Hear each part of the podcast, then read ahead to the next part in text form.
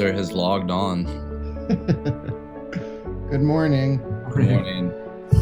what are you, what are you all up to? Uh, just working on the Giallo shit. Because that will finally be on sale today. Well, we got tightrope in there.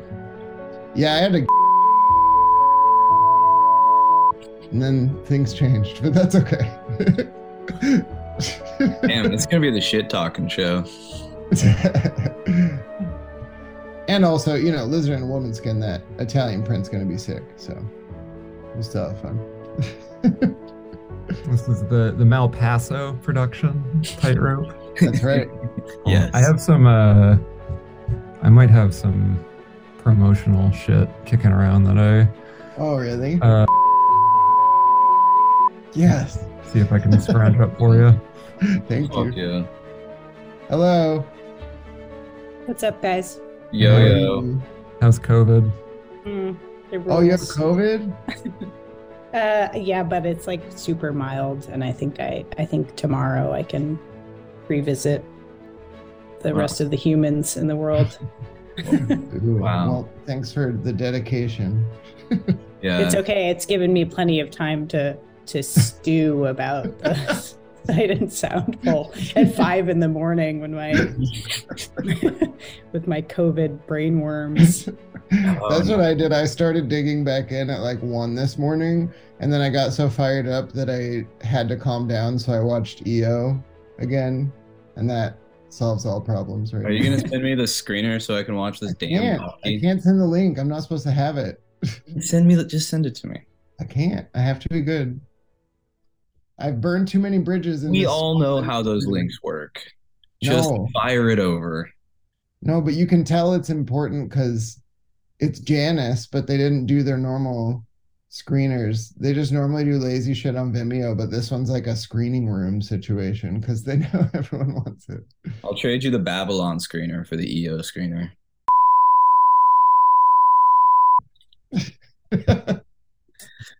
All right. Well, we're we're gonna really dig in. I'm I'm right Let's now. I'm.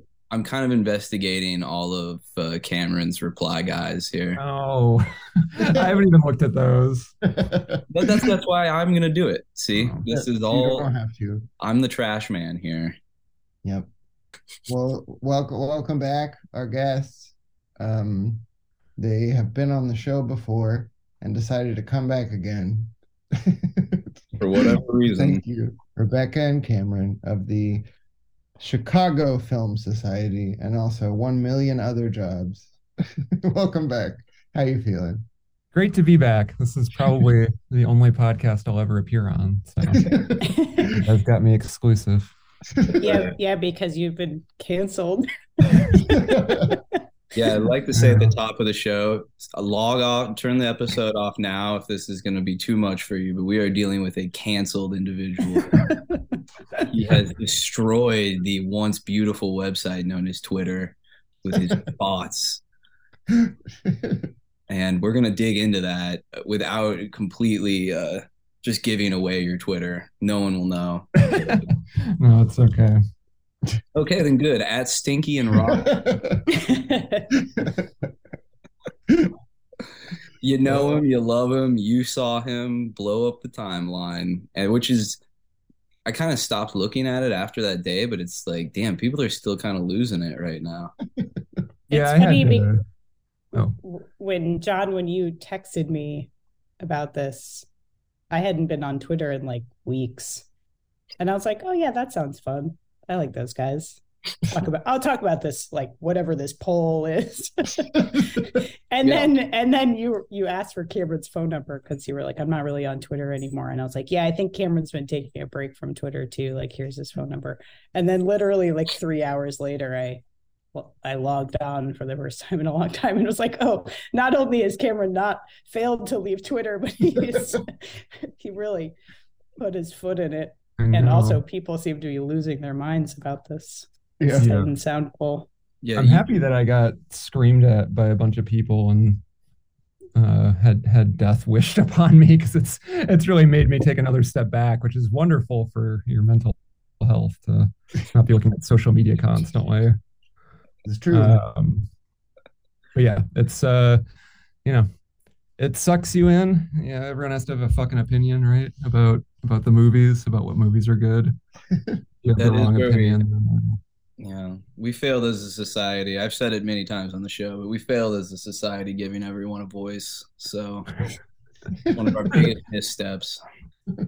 But before we get into the controversy, uh, Rebecca, you re-ranked the entire list, and Rebecca's going to walk us through the whole list re-ranked. Right. Well, because I had COVID, I watched all of these movies twice just to reevaluate them.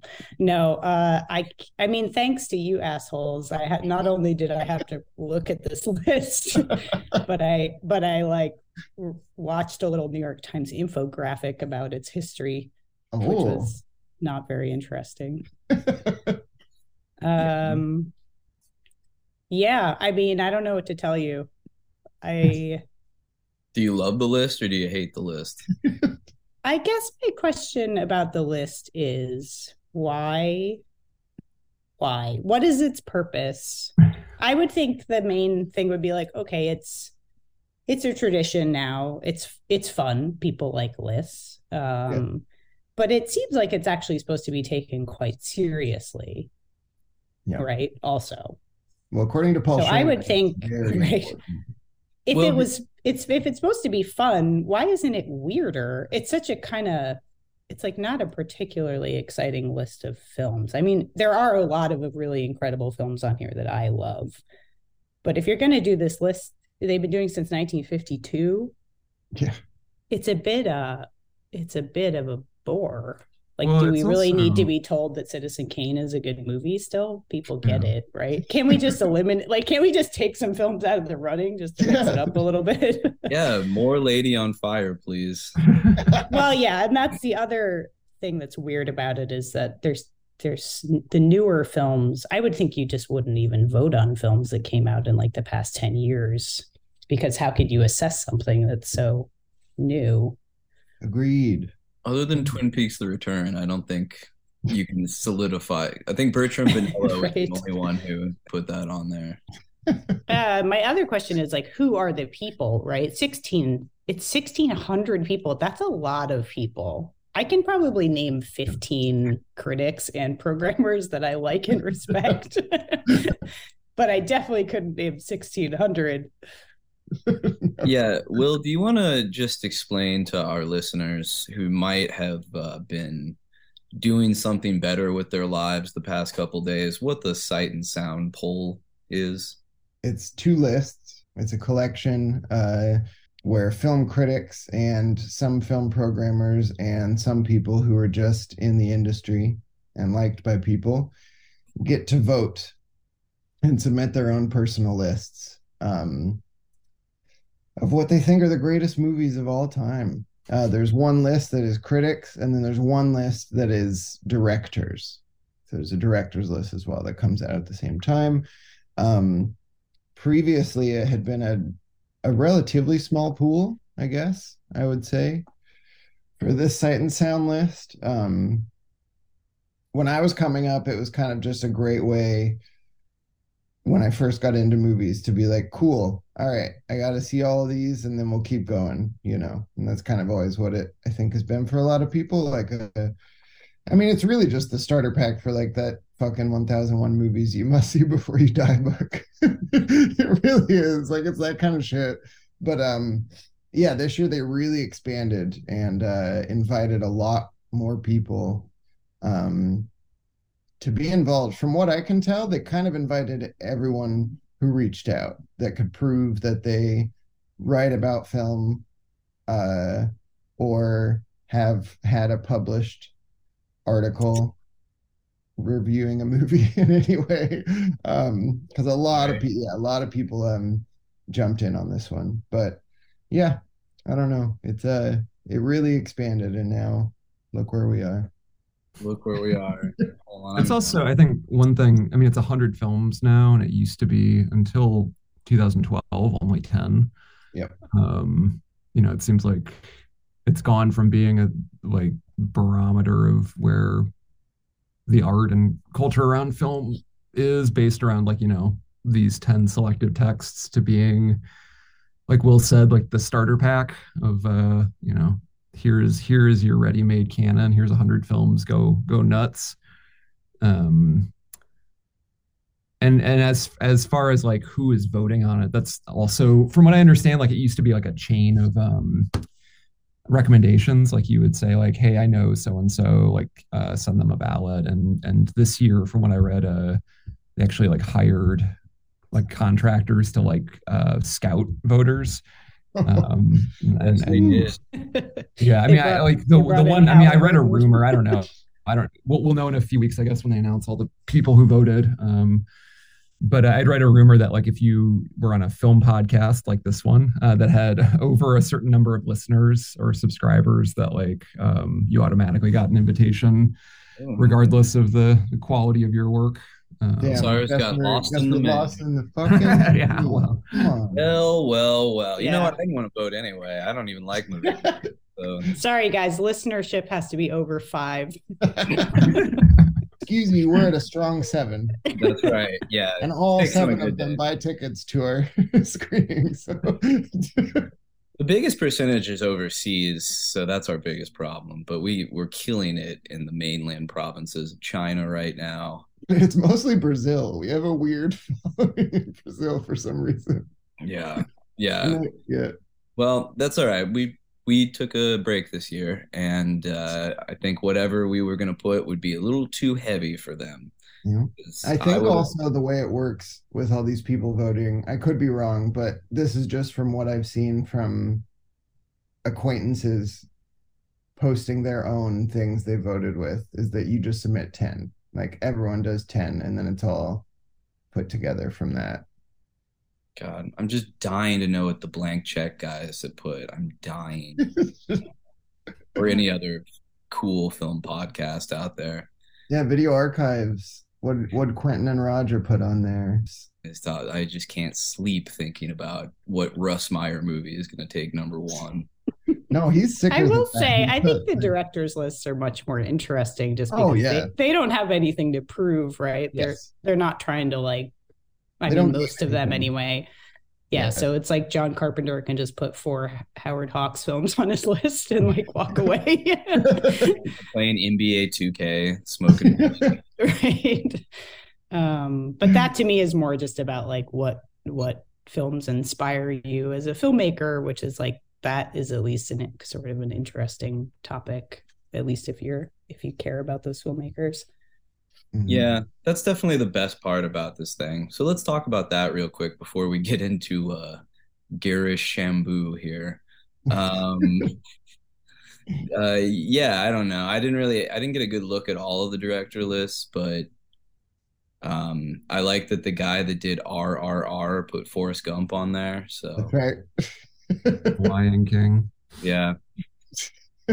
I wanted to ask you guys have you this is a, an aside, but have you seen the Bollywood Forrest Gump? We haven't watched it yet. We meant to for the that horrific month long thing we did, but then we forgot. so well, don't forget. I'm I'm really intrigued by it. Yeah, I'm very excited. I wonder how more bumbling he's going to be in that one.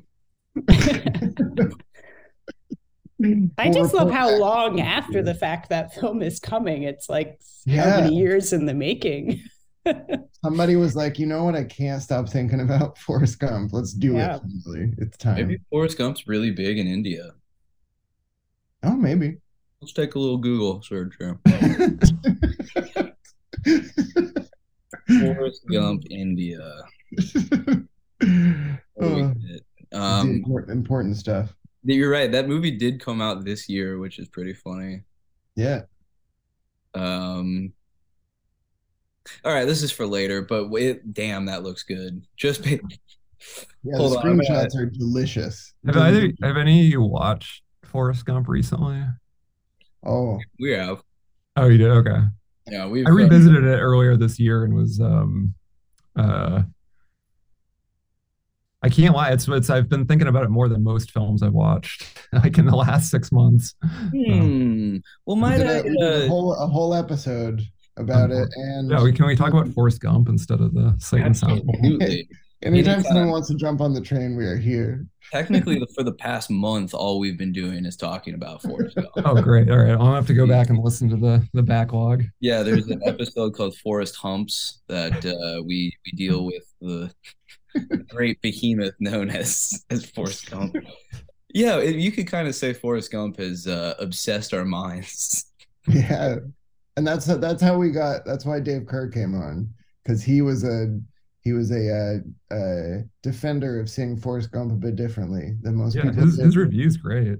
Yeah, Um, I don't I don't buy it hundred percent, but I can't lie that that movie it's got like a very um I don't know, it's powerful and it's like own own horrible way. the filmmaking is perfect. Like it's like one of the most like um I don't know. If I want like what I want out of commercial cinema, like it does all that shit and then and then it's got like one of the like most hysterically awful scripts I've ever uh, seen. Or one of the more hysterically poignant. If you listen to Forrest Humps, we'll really uh, tell you all about it. But uh, we we uh, we go pretty hard at reevaluating that movie, and I think, uh, and Will can tell you because I uh, Will just always ignored my texts about Forrest Gump for like a good year I until I told him to rewatch it in the guise of watching used cars. And now, I mean, it's fun, you know. It's a whole, uh, it's a filmmaker taking a shot at an entire boomer generation and basically boiling them down to a uh, neurodivergent man very lucky. and that's a pretty funny concept, I must say. We will, okay, we'll avoid Forrest Gump right now. We've, well, wait, you should go listen to the episode. Okay, And all right. I'll I'll listen to it and then I'll come back on and we can do a Yeah. whole Yeah, because we we have really drank the Kool Aid. So I want to guys know rewatch it. I haven't seen it since I was 11 and I hated it when I like what does an 11 year old hate about a movie? I don't even know. yeah. I but mean, I, I don't I haven't seen it since it, it came out. Well, if you also want to dive back in, It's we will very watchable.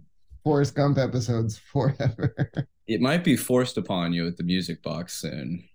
Yeah, I was gonna say I might just wait until I Yeah. can see whatever pristine 35 millimeter print we get of that movie because no one has shown it since 1994. I mean, whether or not, I don't know.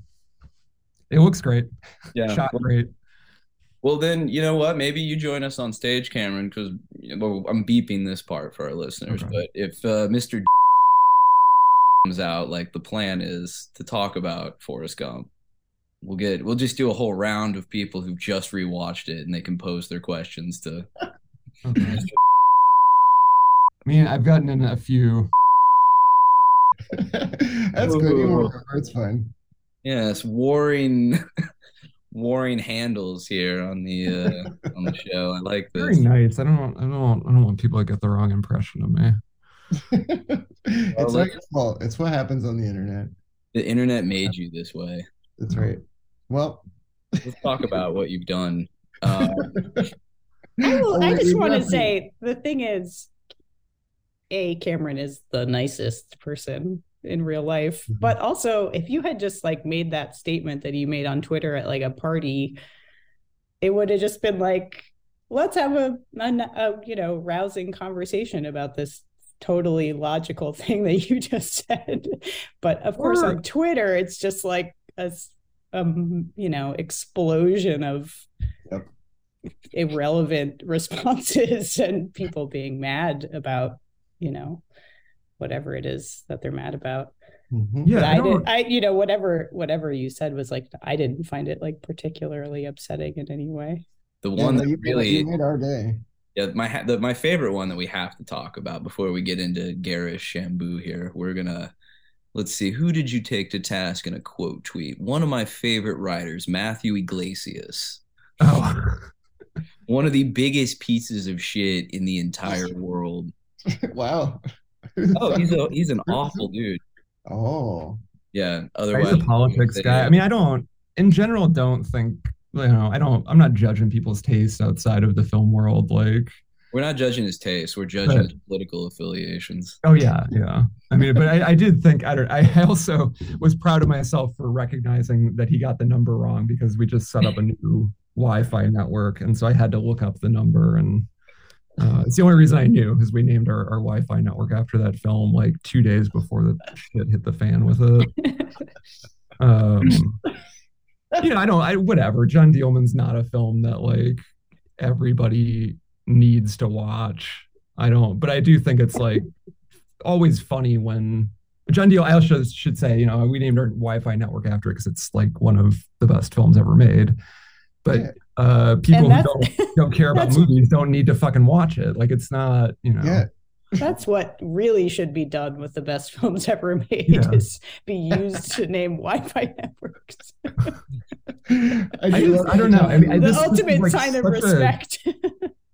such a like niche world that like it's a I don't know. I just don't understand like why um opinions need to be so rigid. Like it's funny that Matthew Yglesias has never heard of Jeanne Dielman. Of course he wouldn't have heard of it. But then like to go from there and like have to fucking litigate a thing that um is on its face like totally stupid. Like uh you know I, I i think like the the purpose of a list like sight and sound is to like get people into movies. And sure like i think that um you know there's a lot of great stuff on it and it's it probably serves its purpose just fine. But um you know i think i think that all of us being uh old or older than you know like the current internet generation like uh, we all had this experience where like there's there's shit that you hear about and you can't find and like you have to track it down. And the reason that you know about it is because like critics have done their due diligence and like you know s- sought these films out and and and like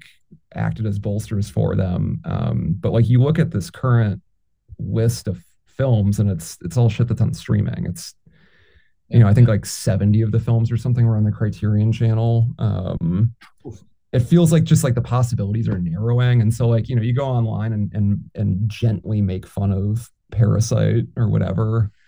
Don't even say it's bad but call it lightweight like i did. And you have like 70 people fucking scream at you to kill yourself. Is like okay this is uh you know like i see that that like the idea of like what taste is or that like taste can be this diverse thing um is like really uh gets um re- like reduced on the internet like you don't i don't know it, it's distressing that's i feel like why i kind of like uh Yeah. spiraled out uh like yelling at people because it's like the pushback on that that like you know you can be a snob and, and say something um and have it just you know be part of a I guess the real reason I'm I'm I'm uh, uh, confused by everything that happened is I have like 500 followers and I don't know how like uh, a thing that I expected like you know 10 people to see like made it outside of my little bubble. Um, I yes, I think you can probably pretty squarely blame Nick Pinkerton for a Yeah, yeah. retweet because that guy is like a you know, it's like a fly trap for yeah. mad cinephiles. Our old One of the only other people who also will come back on our podcast. Yeah, yeah. right? Do Yeah. you say one of the only other people who will come back? Uh-huh. Yeah.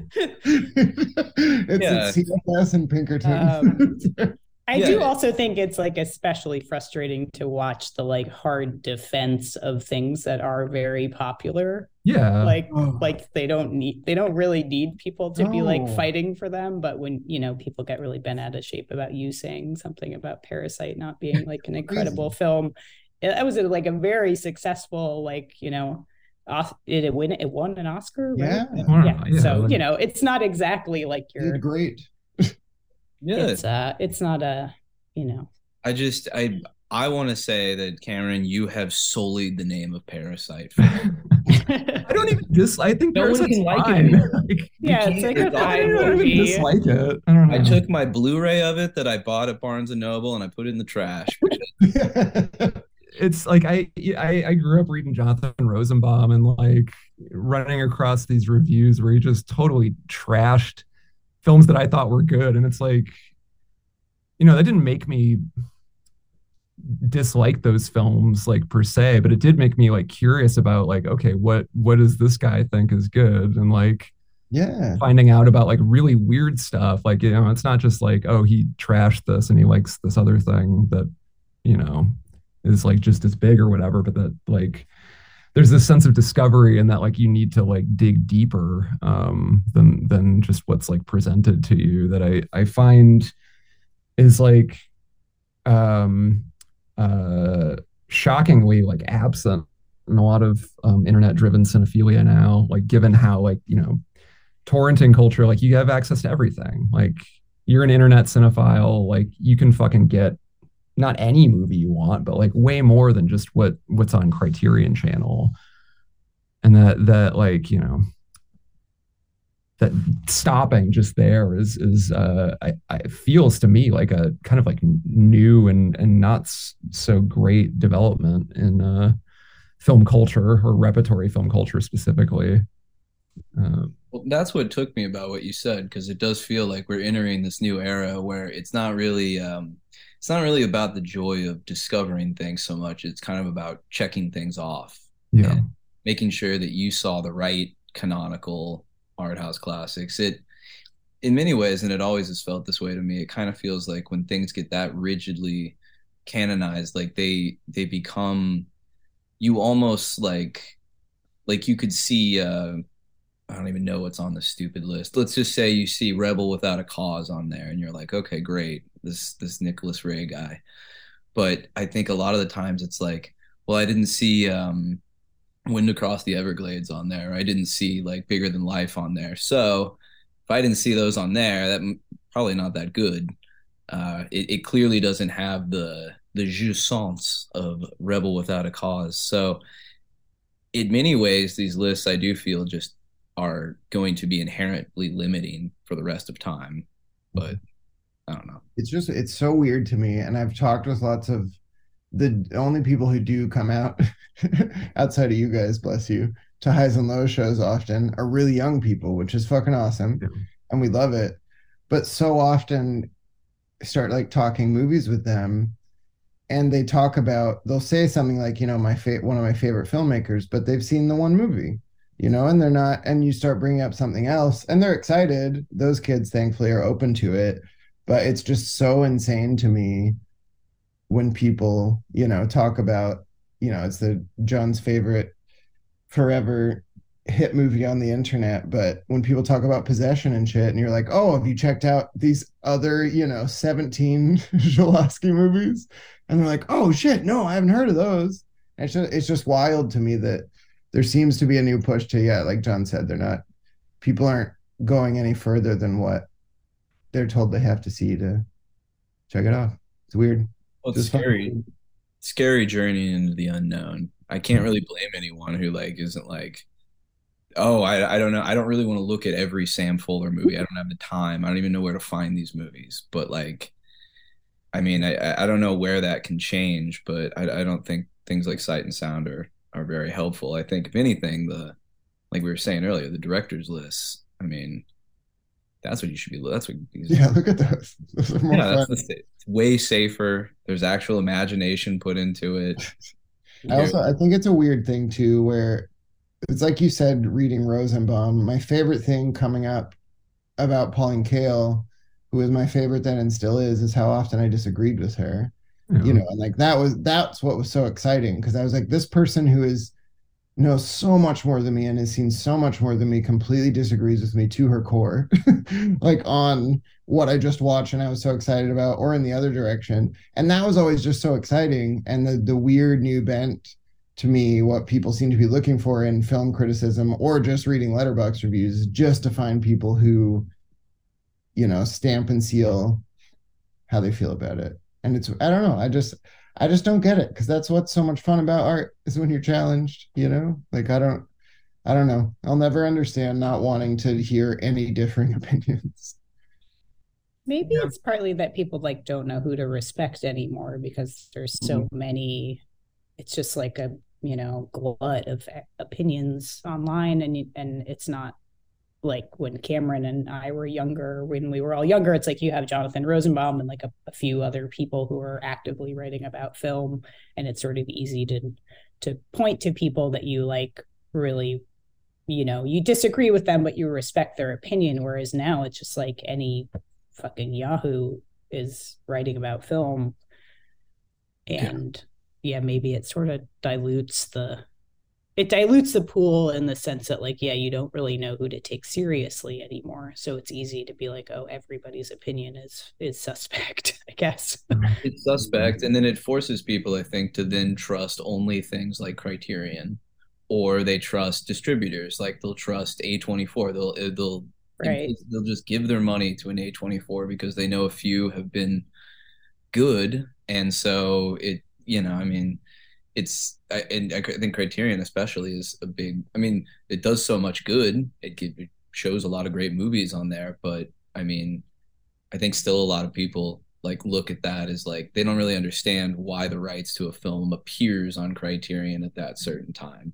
It's not like the great gods of film culture and criticism are sitting around saying, "Finally, uh, Beasts of No Nation is now part of um, I I also I'm not not to to slag on Janus because they're they're great partners for us, but um, we love Janus. no Janus. Uh, um, you know, we've got a lot of movies from them. Uh, but Eric, Eric Marsh has like shared. He's very fond of sharing uh, this this excerpt on Twitter from a book about um, you know the the kind of like founding of uh, American independent cinema and um, uh, you know the sort of explosion of of low budget American films that happened like towards the end of the 60s and and um you know Janus basically got their start like uh um trying to monopolize repertory film culture you know and it's it's like building a catalog based around like a certain like set of directors and then hyping those directors up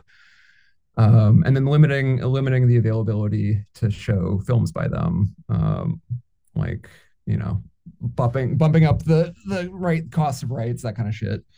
Um, offering packages uh, exclusively versus like individual films, um, which then like drives theaters to show a narrower set of of uh, what's what's out there. Um, so it's I don't know. There's there's there's like always like film history is is uh, it's not just like it doesn't just belong to cinephiles. You know, it's it's like uh, works and and people have access to it like at the behest of of rights holders at the behest of, of institutions that um like decide to show something or not show something. Uh and i think like you know when these conversations of taste come up like uh, a big part of what's missing is like how things like you know rights availability uh shapes like broader broader film culture tastes um, you know, it, it is like very striking that that only shit that's on streaming made the sight and sound list this year because like that's what people have access to, and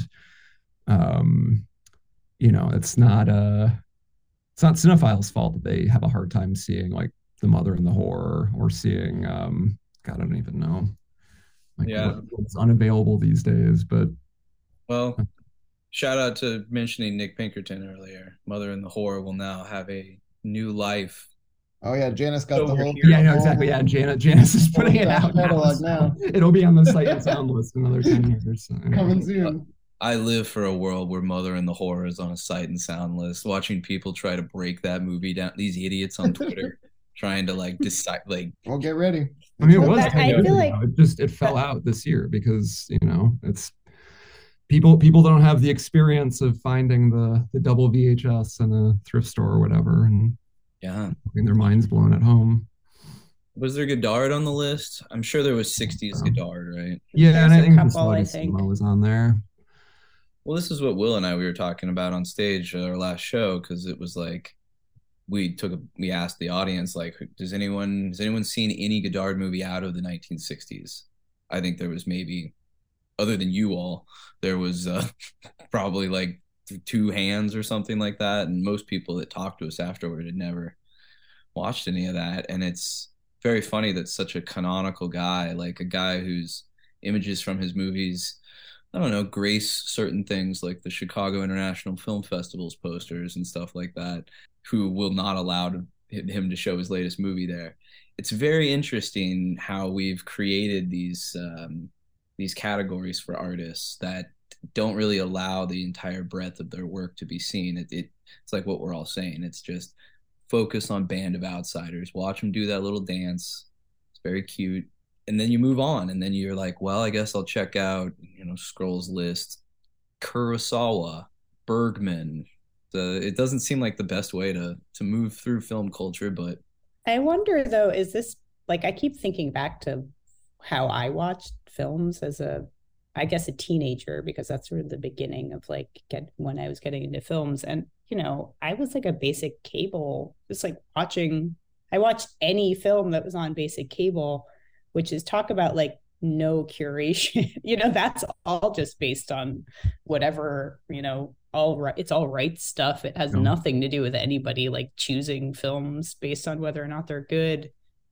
But I think you know, and then on top of that, there was a little bit of like, okay, some cool kid I know has like a VHS of this, and my brothers are really into David Lynch, so like I'm watching some of that stuff.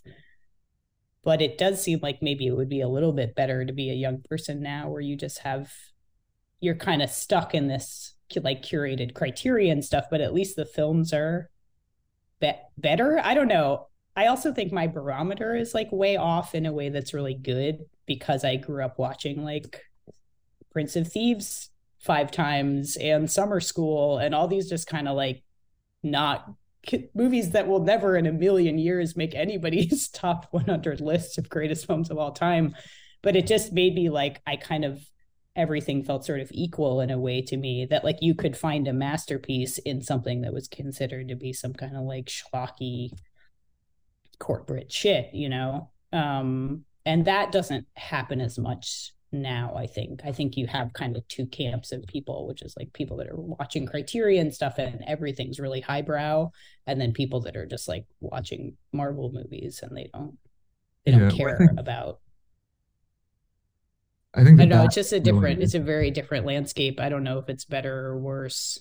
Yeah the the privileging of masterpieces i also think is a, is a problem that like we only want movies that are masterpieces and we only want to talk about that because that's you know it's and I, I i think that this is part of like the whole corporatized like click based film culture that we we're suffering through currently which is that like saying something you know has its has its merits and um you know does interesting things uh and is not in my sight and sound top 10 is like not an exciting thing. It's not what uh draws the eyeballs but if everything is a, um, you know either misunderstood masterpiece waiting uh, reappraisal or you know a key text of the the 21st century or whatever like that's uh, a lot more exciting and um, and also I think um, a lot more stifling in terms of like you know discovery or um, developing taste or or value in art yeah, it almost has to fall into now the new genre of the serious masterpiece because it's hmm. like you're telling me Portrait of a Lady of Fire will make it, but if we're concerned about getting women filmmakers on there, which is a valid concern, where's Clueless on there? You know, where is The Love Witch, the greatest film made in the past, you know, yeah, there's a lot years. of examples, but just yeah. something like yeah. Clueless, it's like well, that movie is great. It's endured over time. That seems like that would probably make a lot more sense on a list like this. But I mean, that movie will never be thought of that way. It's popular entertainment. It's right. I think anything that's overtly entertaining is like really in trouble on lists like that. I mean, yeah. with with some exception, like there's some comedies. There's like a there's a smattering of genre films, but it's pretty small compared to everything else. Yeah, it's like, of course, some like it hot's going to be on there. Let me just read a couple of quotes here from uh, a Twitter user named at Stinky and Rotten. so, one, Sight and Sound voters doing admirable work dismantling the canon. The act of elevating contemporary lightweights like Lady on Fire, Parasite, etc., is a beautiful object lesson in how easily aggregate taste can be gamed by VC financed PR firms moonlighting as film distributors. Anyone want to comment on that? Because it seems like what we're circling the drain here with. Yeah, that's a lot of words, man. yeah, I think Rebecca just got sicker. I, I had to mute the sounds of me gagging off screen. but this is what made made you kind of pop off and this is what i had showed will because i think it's a very apt and sharp way of uh, getting all this in less words actually than what we're doing right now. Because yeah, it's also i mean me being a shithead too. Like i'm just goofing off but you know people people took it like really seriously which is uh i don't know. Like I, i've you know, I was on here earlier talking about uh, Ready Player One, like I don't know how many months ago, which is like a film I adore, and a film that like has, has uh, you know, like since since it premiered, just been like an a, a object of ridicule for like everybody in the universe, and like you know it's okay cool. Like you know i don't i just i i, I uh I'm not I'm not gonna step into the line of fire for Mr. Steven Spielberg. He's like doing well enough. Um, you know, Bong Joon Ho won. He has he has like how many Oscars now? He doesn't need you to fucking like like fall on a landmine for him. Yeah, he's gonna keep those Oscars kissing for quite a while. but yeah, I mean, it's just I don't know, like like pointing something out like that out. That's like okay, it's a recent film. Um, it's a recent film that has a lot of money behind it. Whether or not you think it's good, like its uh, coronation happening so quickly is like very obviously the result of like ad campaigns and you know if you like it that's great like it's uh there's a lot of people talking about it a lot of you know secondary content for you to to consume around it. You know it'll probably be available to you for the foreseeable future because it's a big time fucking property. So like what's the fucking deal? Like it's not you know it's not going anywhere. Like some some random dude on the internet who who writes like an asshole like making making fun of it like very lightly, like calling it lightweight is not um the you end. Really the did not dismantle that movie. you, you didn't do anything. Oh my I God. like it. I'm not. yeah, like, I know. I don't even. I don't even dislike it. Yeah, but this is but, the um, internet now. These are the people on here because now yeah, internet, just, everybody's a Marvel fan. They stay yeah. winning. The things that win, they take the biggest umbrage against you saying anything because in many ways you're attacking their very fragile sense of like movie taste yeah. because a lot of people on the internet who are part of these list culture are the people who are the checklist culture. They're the people trying to catch up. And I don't think that's the right way to be a, a you know, you should be someone who wants to discover, but the people who are the loudest are the ones who have a very, very thin grasp of film. I mean, film history. Like, I don't think that's arguable. Yeah. I mean, it's, it's fine. I don't know. I also got more not to not to make myself a big big victim here. You know, I I think more people ended up agreeing with that take than than disagreeing with it. It just yeah. is like surprising to me that that you know you know I'm I'm doing this because I like uh, writing out my my stupid thoughts online and posting them. It's like you know, and then reading them back and and smiling to myself.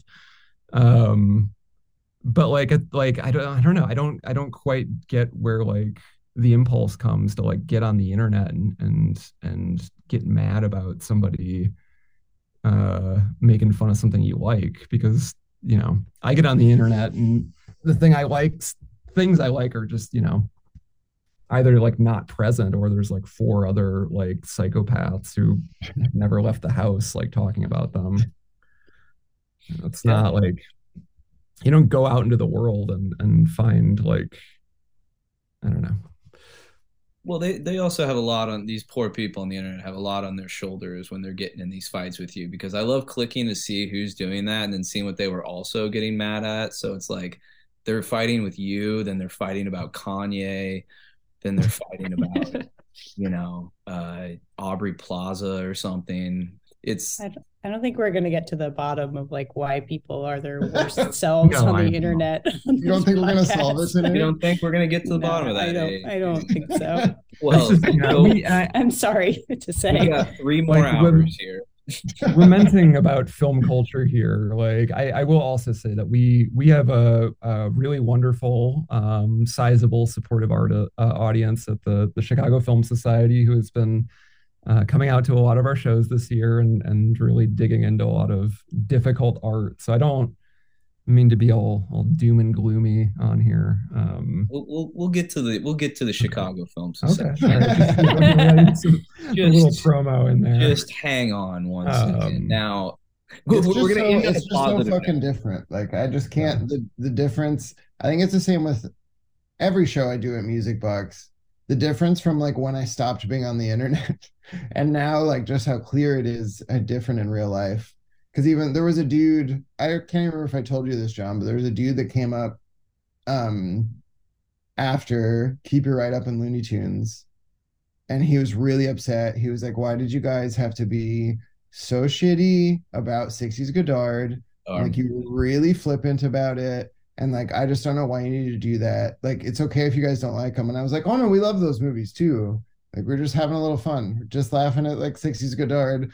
And he was like, oh, so you guys like those movies? And I was like, yeah, no, we, yeah, we like them too. We're just having some fun trying to get people to watch a different one. And then he was fine at the end. And then he asked like for recommendations for more Godard shit. And I was like, that couldn't have happened on the internet. So on the internet, he would have been like, "Your mother is, you know, an Yeah. evil whore and should die." Like, yeah, go kill yourself. That would have Yeah. been like it would have happened so fast. But end. it gives Um, me hope for the youths that at least is not on the internet things. Uh, there's still some hope.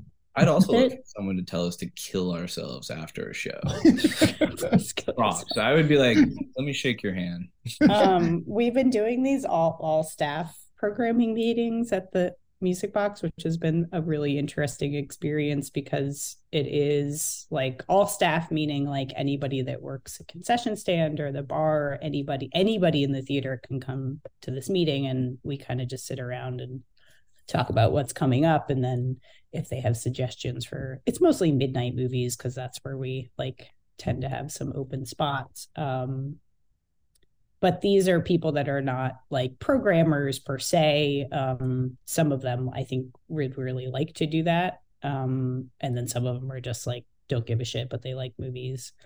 But there is a lot of like, oh, this film's huge on Twitter, like we should show it. Like that comes up really often. And I have to sit there and be like, I feel fucking ancient when you guys say stuff like that. But like I'm in, I'm inclined to believe you. Like you know Yeah. when they they wanted to show shrek as a midnight and i if i was in charge i would have been like no that sounds stupid. That movie sucks. Yeah. like i would have straight up been like no way. Yeah. and of course it was huge. Like you know it had a ma- i mean i don't care for the film but like it had a massive turnout. So that's how little i know about like what the kids are into. Um but there is also a lot of like definitely kids pitching series that are like pulled full fully formed from like criterion like you know lists and stuff like that. Um but because it's in person you know we can have conversations where i'm like hey you know have you heard of how about this one? Like have you heard of this one? Or you know this film screens constantly. I don't think we need to show that one. And you know it's a it is a conversation you know instead of just like a bunch of people screaming at each other. Hmm You're doing good work over there. right. It does feel a little bit like there are days when i feel like i'm in like fucking you know freshman year in college and i'm like that guy's going to talk for the next 45 minutes even though he has no idea what he's talking about and there are no women here and the and sometimes there's a woman here but like she's definitely not going to say anything. So but on the good days it's actually really fun and i feel like i'm learning things from them Did yeah, you learn things about the true nature of Scooby Doo. right that actually was chosen by a salaried staff member We're not going to go into Scooby Doo. We've had yeah, plenty of I know side you're, I know you're mad about it, but Uh, we can move on from Scooby and the gang. Uh, John You're gonna check. let me let me cha- let me just uh, channel my vitriol somewhere else here. So this year, since we've been talking about this dang list and this dang Jeanne Dielman, which we're all agreeing, I just like to put, except Rebecca because she doesn't watch movies, we're all saying this is a good movie. It's a good You- movie. You heard it here first. I, a woman, have not seen Jeanne Dielman. Oscar made exclusive. Woman has not seen Jeanne Dielman. Um, I have Yeah. projected it before, so I've seen little bits and pieces of it, but I have not seen the film in its entirety. Yeah, you've seen her make some food. You've seen her. Yeah. Yeah. Well, this uh this movie is good. No one's gonna deny that. But I guess the lot of people are wondering why it's up there. I know uh, Will uh brought me no pleasure to see Will sending me a screenshot of once again our favorite Paul Schrader just mouthing off. Also on Facebook, which is just like I'm so glad it's on Facebook because that's so funny. Um, 'Cause that's the I only can't. he's allowed on. I just always think about that guy's kids and Yeah. how they're just like, fucking dad. Stop. Yeah. He, he I needs a imagine, daughter I like imagine their kids are like, Dad, why can't you be like Marty? All his kids have to do is make fun of him about Marvel. It's like cute shit. Can you stop? Can't you be cuter, dad? yeah, please be cuter. Paul Schrader's not cute enough for No. this world. Dad, stop No. saying woke, please. No, Shaver's definitely not cute enough. I think it was uh what what uh who's the what's the the actress from Cat People, the famous Natasha. Natasha Kinski. Kinski. yeah. I I read a quote from her being like, "You know, Paul, uh, I normally uh, sleep with all the directors of my movie. You, unfortunately, it was very difficult." Is that a real quote? That's a real It was, quote. I mean, I think that that's apocryphal, actually. Like, Yeah. I, I heard someone ask her about that. And she's like, I never said that. But yeah, the story was that he like showed up, like, with like after the movie, like basically was like obsessed with her. And she was like, Oh. Paul, I sleep with all my directors. You're the only one that's like bo- bothered me after the shoot was over. Did you see the? I don't even know if this was fake or not, but someone posted a screenshot of a like later deleted John Lurie tweet thread about the Yes. three times he met Paul Schrader. I sent that too, and I said to John, I was like, "This has to be hundred percent true." it was pretty funny. It was- Will, well, John to? Lurie also loves to name names, like because he gets himself in trouble a lot.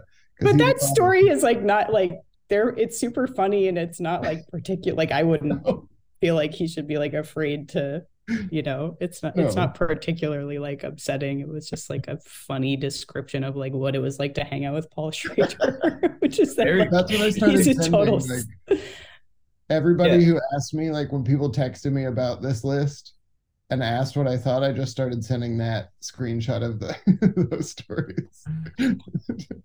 Oh, Paul. Well, he's been called a white supremacist now for uh, calling out Jeanne Dielman.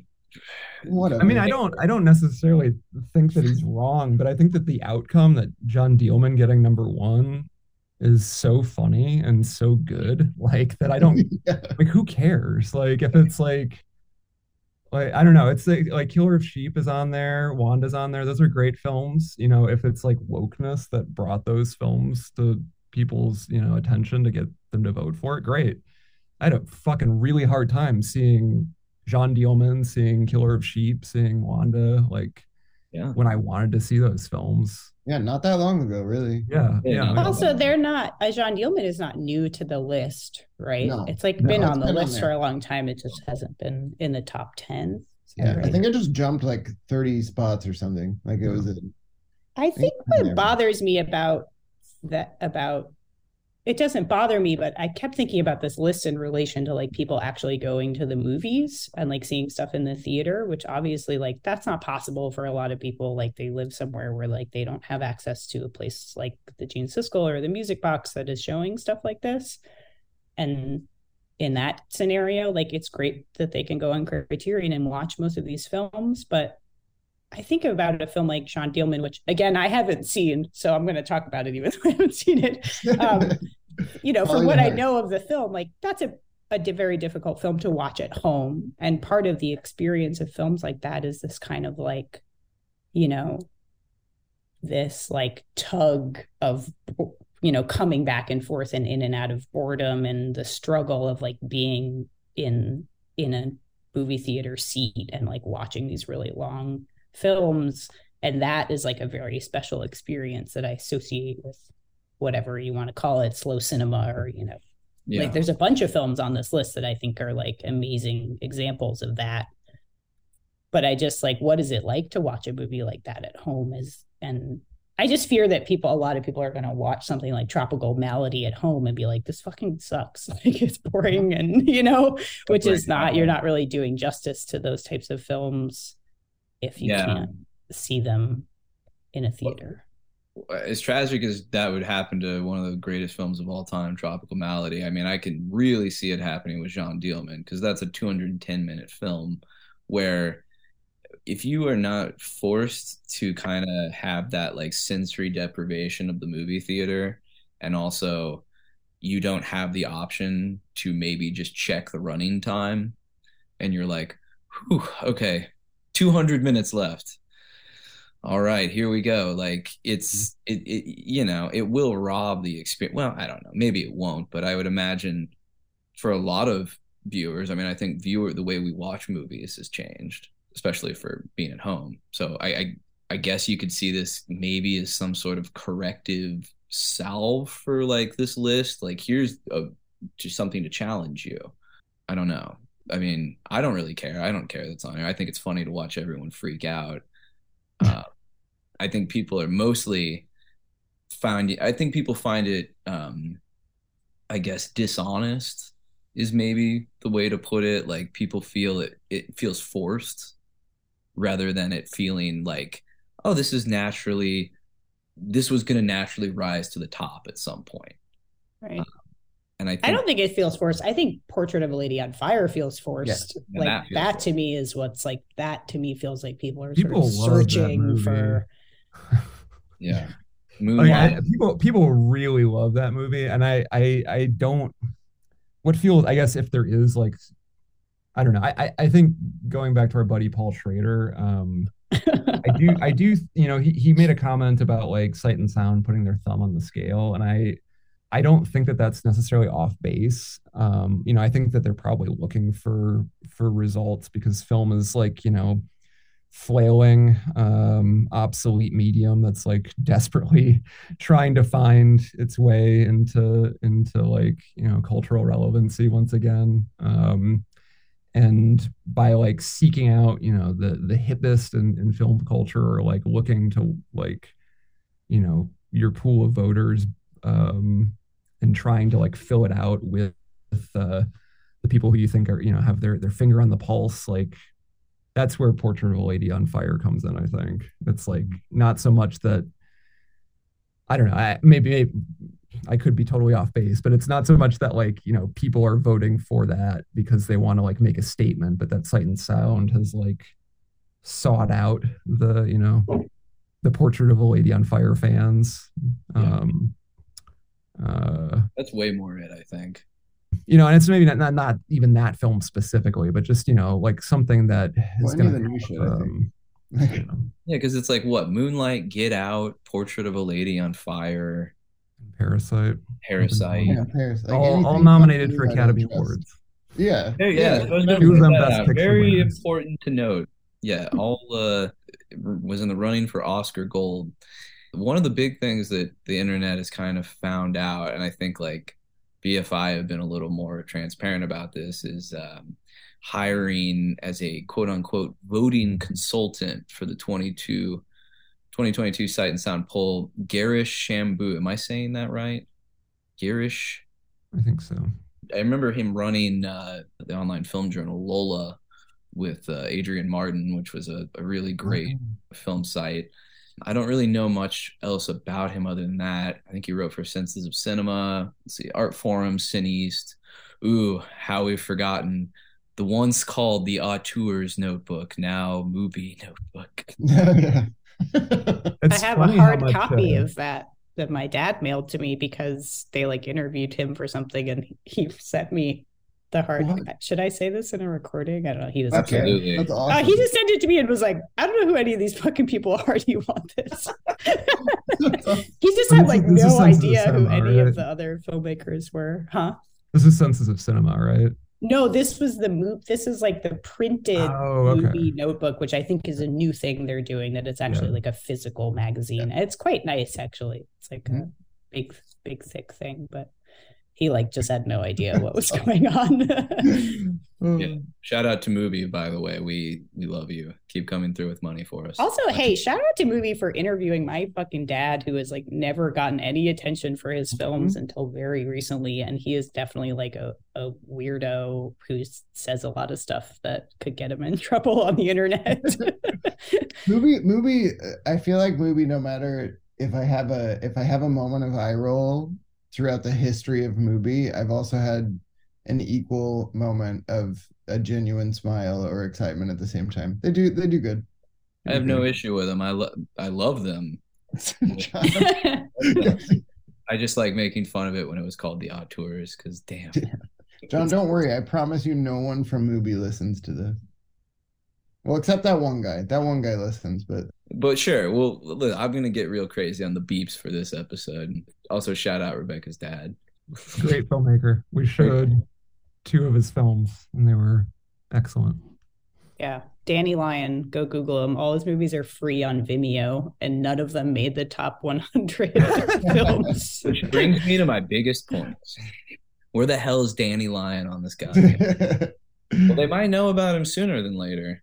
Oh, they better hurry up. He's like 82. well, he's about to break through the mainstream, right? Oh, yeah, right. Can we talk about that or yeah sure. John is alluding to a, a, a hollywood feature film which is being made uh i'm so i have to say it's a fictionalized uh film based on a book that my dad wrote called the bike riders. Directed by? Directed by uh jeff nichols. Mr yeah. midnight special. That's right. Mr mud right. So you're right my dad's about to hit it big yeah, he probably yeah. I mean, he, Tom Hardy's in it. Everyone loves Tom Hardy. He's Venom. Venom's good. yeah. I wouldn't have been mad if Venom was on the Sight and Sound. Yeah, Venom's good as hell. Yeah, I watched Venom 2 on the airplane recently. I was did not it was not quite as good, but can't win them all. Yeah, I can't win them all. Andy also. Tom Hardy has my favorite quote about about sexuality ever. When someone asked him if he, if he was gay, he was like, "I'm an actor. Of course, I'm fucking gay. I've fucked men. it's amazing." I love that dude. It's great. Yeah, that's pretty cool. Also, who we love, Girish Shambu. Let me finish my thought here. Jesus, uh, you're on this, huh? Well, because this is uh, this was apparently where the big thrust of this came from where he claimed online, he said, this is a statement that accompanied his ballot and what he was hired for. He says, In the last decade, the single most powerful influence upon my cinephilia has been the ever intensifying realization of central injustice in film culture, the marginalization of women in every single realm. Well, I know Will will disagree with that, but we're not here to do that right now. We're Good. here to. Uh, Thank you, Jim. So, you know, obviously there was a mate, this guy was hired to do an overall, you know, a big overhaul to the list because his 2012 list had things like Belle de Jour, The Devil Probably, L'Enfance Nue, uh, Love Streams. You guys know that one.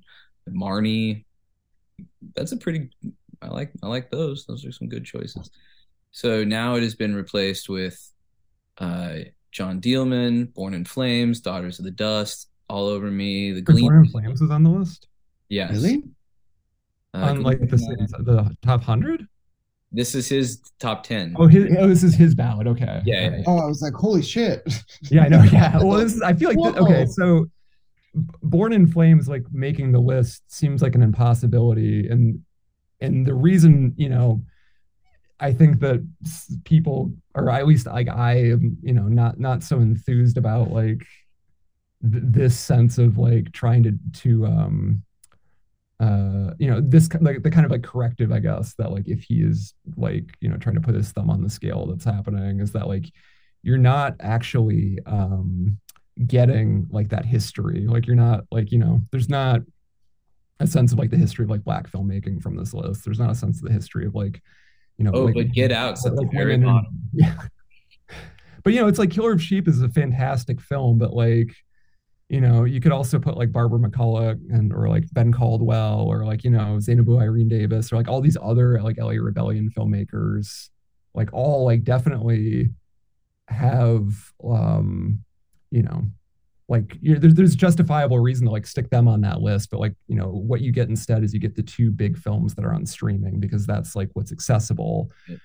And I, I fear like what happens with a list like this like calls for like historical correctives is it's not so much about like actually making this list about you know these histories because they're not really even present but like about um, highlighting the films that are available uh, via like the biggest players in the game right now. Yep. You know, you could go on like Women Make Films catalog and like hundreds of films, like fantastic films made by people who are not white American males. Um, totally like uh, deserve a place on, on a list like the Sight and Sound one, and we'll never make a list like that because like the people making those films are you know they're they're toiling in the margins and uh something like sight and sound is like always going to look away from the margins i guess like you're not i don't know there's only so much you can elevate uh Yeah. Yeah. Well, I mean, I guess yeah, it helps when a movie like Daughters of the Dust, you know, no one was probably going to think about that movie for a while until Beyonce references it in a video, so that immediately moves it up in culture. Uh, In the cuts on there, uh, you all too bad you didn't uh, show show that after. Wait, but in the cut is on the it's on the top 100. this is this No. Gar- this guy Girish is. Oh, I was like, there's He's no. getting us I was all like, I would have confused and excited. that. I don't know. So all I'm pointing out, oh, okay, all I'm pointing out is that within 10 years this guy's like you know it's it's just kind of spoken to this like thing he's talked about about a corrective overhaul of the list so he's tried to put more women filmmakers on there which is great but it it i think that's where people are starting to raise an eyebrow because it's more yes these are the ones that you're talking about but they're the ones that are the most canonized technically they're so available you can get these anywhere i mean yeah you know well, and- they also like, with rare exception, they fit into the like narrative feature film category, right? Which is Right. like if I think there's a couple short, there are two short films maybe on the actual hundred list. There's a Maya Deren film, Mhm. oh, okay. And there's I think um La Jetée is on there. So Oh yeah. but it's pretty limited. And you know i understand why they don't want to make it. It's not it's not a list of the top 100 experimental films but they are like ignoring spaces where like w- women primarily have like been very active in making movies. Documentary. Yeah doc- documentary exploitation film right yeah i mean that's another it's like Right. why aren't there any genre films on here like that is a space where like women and people of color have been making movies for a long time um and they don't like that would be like a sort of an exciting way i think to open up the list to Oh, be more yeah. diverse but they're still operating within like a very pr- pretty narrow a narrow category um yes but also they have to get you know they have to get like regular folks to read this list and argue about it and be excited about it and if they just start making it this like mess of like weird experimental films and you know 70s exploitation films like probably n- we would love it I but i don't know about the rest of the world good to me. You can at least toss in a fucking handful though, you know? Like right yeah if you're gonna if you're gonna I'll even I'll soften on my anger about the contemporary films on the list if you can throw in some other shit to balance it out a little bit. You know, right? Because if the argument was like, we'll get him in the door, it was fucking Parasite and Get Out, and Portrait of a Lady on Fire, but we throw in some experimental stuff or some genre stuff or whatever. I could even I can definitely put my anger to bed on that, but I don't know. It just feels it just feels uh lame and lazy on their part. They're just throwing in the towel is what the a little bit felt like to me. They're just like, yeah, we're just getting clicks. The end, you know. Like and it's not all bad. At the you know, my my aunt straight up, my aunt who does not care about any movies that do not star Denzel Washington she's a white Christian woman. And like most white Christian women, it's all about Denzel all the time. Um, but she texted me about this and she says, What is this movie? Because she started reading movie shit when I moved to LA because she thought it was so cool. And in her mind, I was a movie star just because I lived there. but you're a star to us yeah, sure. She asked me about it. She was like, What is this movie? you know, and so I told her a little about it, and she was like, "It sounds terrible, but should I try to watch it?" And I was Yeah. like, "I mean, Wait, what was the movie?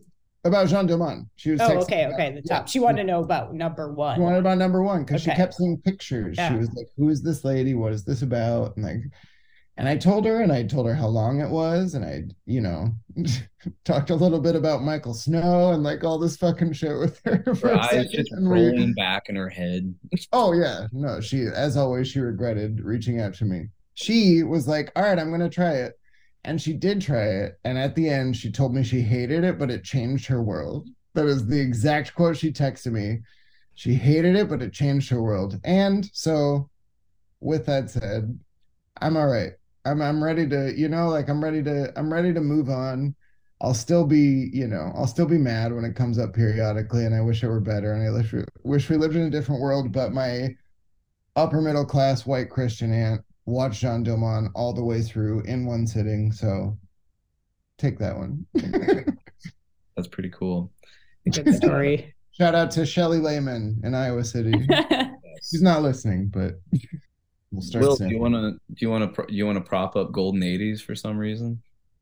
Whoa, whoa, oh, I mean, well, Akerman only made technically three musicals, um, and this one is probably my favorite, uh, because we don't need to show the '80s and do too do too much deconstructionist humor after after our last show. But yeah, we're uh, if if all goes well, and you know, a certain someone replies to the email and says yes, we'll bring some Akerman back to back to Chicago pretty soon she also for if you if you are if you are meeting Akerman for the first time through Sight and Sound and you watch Jeanne Dielman and you are like, God damn, I loved that, but I'm exhausted. Do not worry. She actually did not make a lot of really long movies, and she made a lot of pop movies that are really funny. She made musicals that are really funny. Um, so we're gonna show one of the ones that's a lot, a lot lighter. Um, but I would argue just as just as worthwhile and just as much as chew on. But with that said, what about you guys? What y'all got coming up? Uh, I can tell you. Some- some movies. you both made the best faces. I wish. No, would've you can't. it. You can't. We're at the end of a season. We're like in the middle of working on next season. So Oh. you cannot tell the public what we're showing next because we Yeah. don't know Can you yet. say, can you say some of them so I have something to be? Do we have anything? All right, the, do we have anything actually confirmed? confirmed? Yeah, we have two two that are hundred percent booked. I believe one of them is very high up on the Sight and Sound top 100 Yes. list. One of them one of them is a perennial top ten sight and sound film that's not in the top ten this year. Ooh. Um. Are you gonna tell that one's booked. I don't know if I should say it though. I- well, I'll Oh, we'll, we'll, I'll we'll beep it. That's our favorite thing to. to I don't know. Can we, can we trust you? You can't- you Oh can- yeah, I promise. If you look, All if you look yeah, we're gonna. It's gonna. Uh, we have confirmed.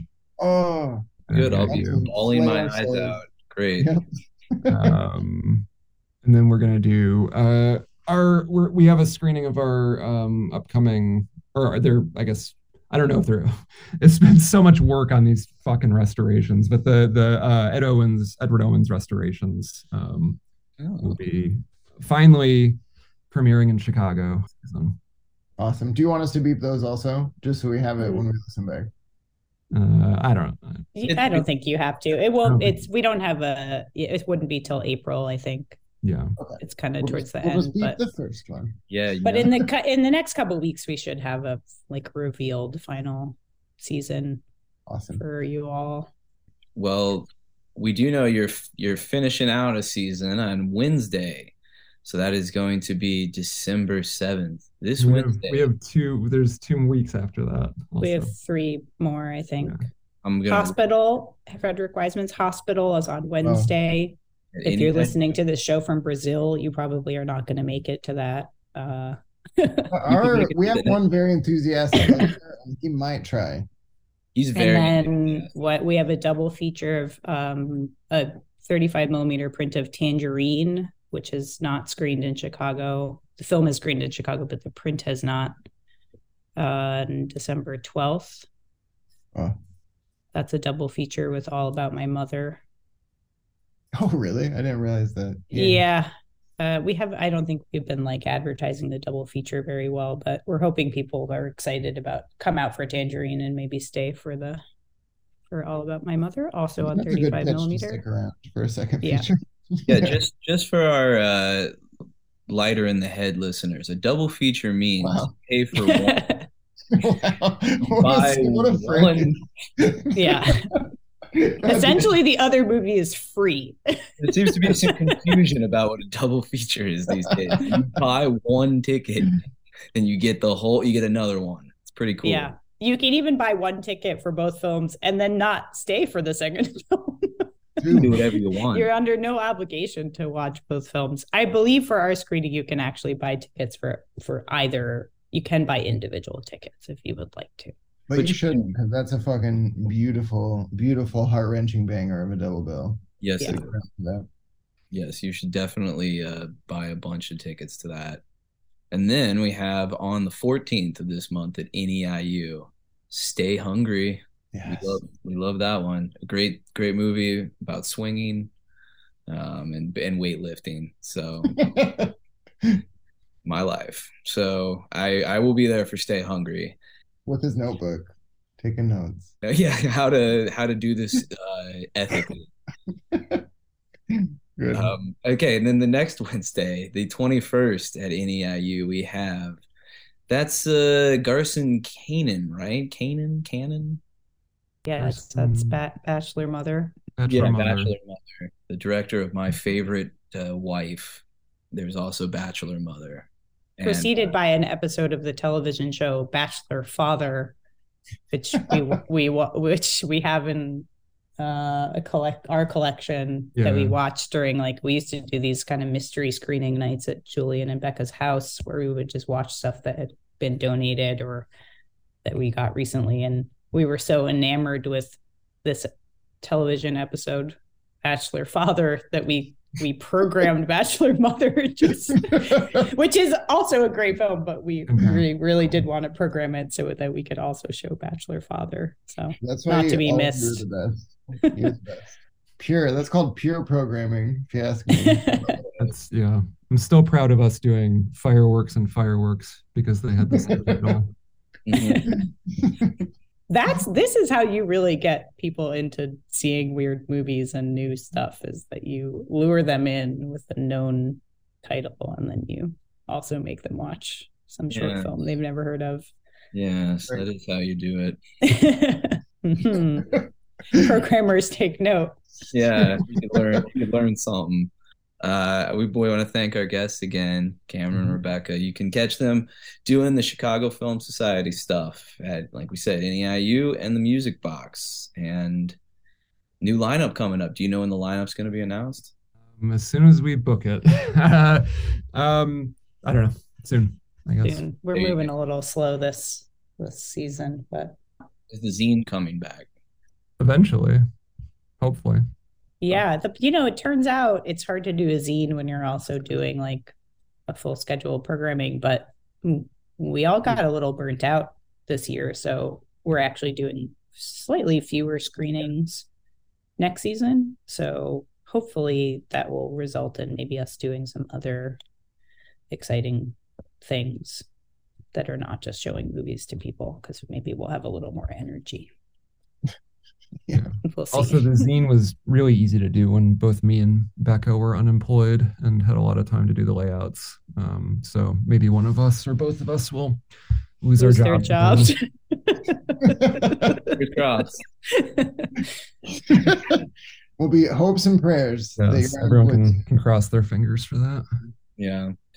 But if not, we'll be happier employed. So on that note, I will will see you guys later. All right. Love y'all. Thank you for joining us. Bye. I All right.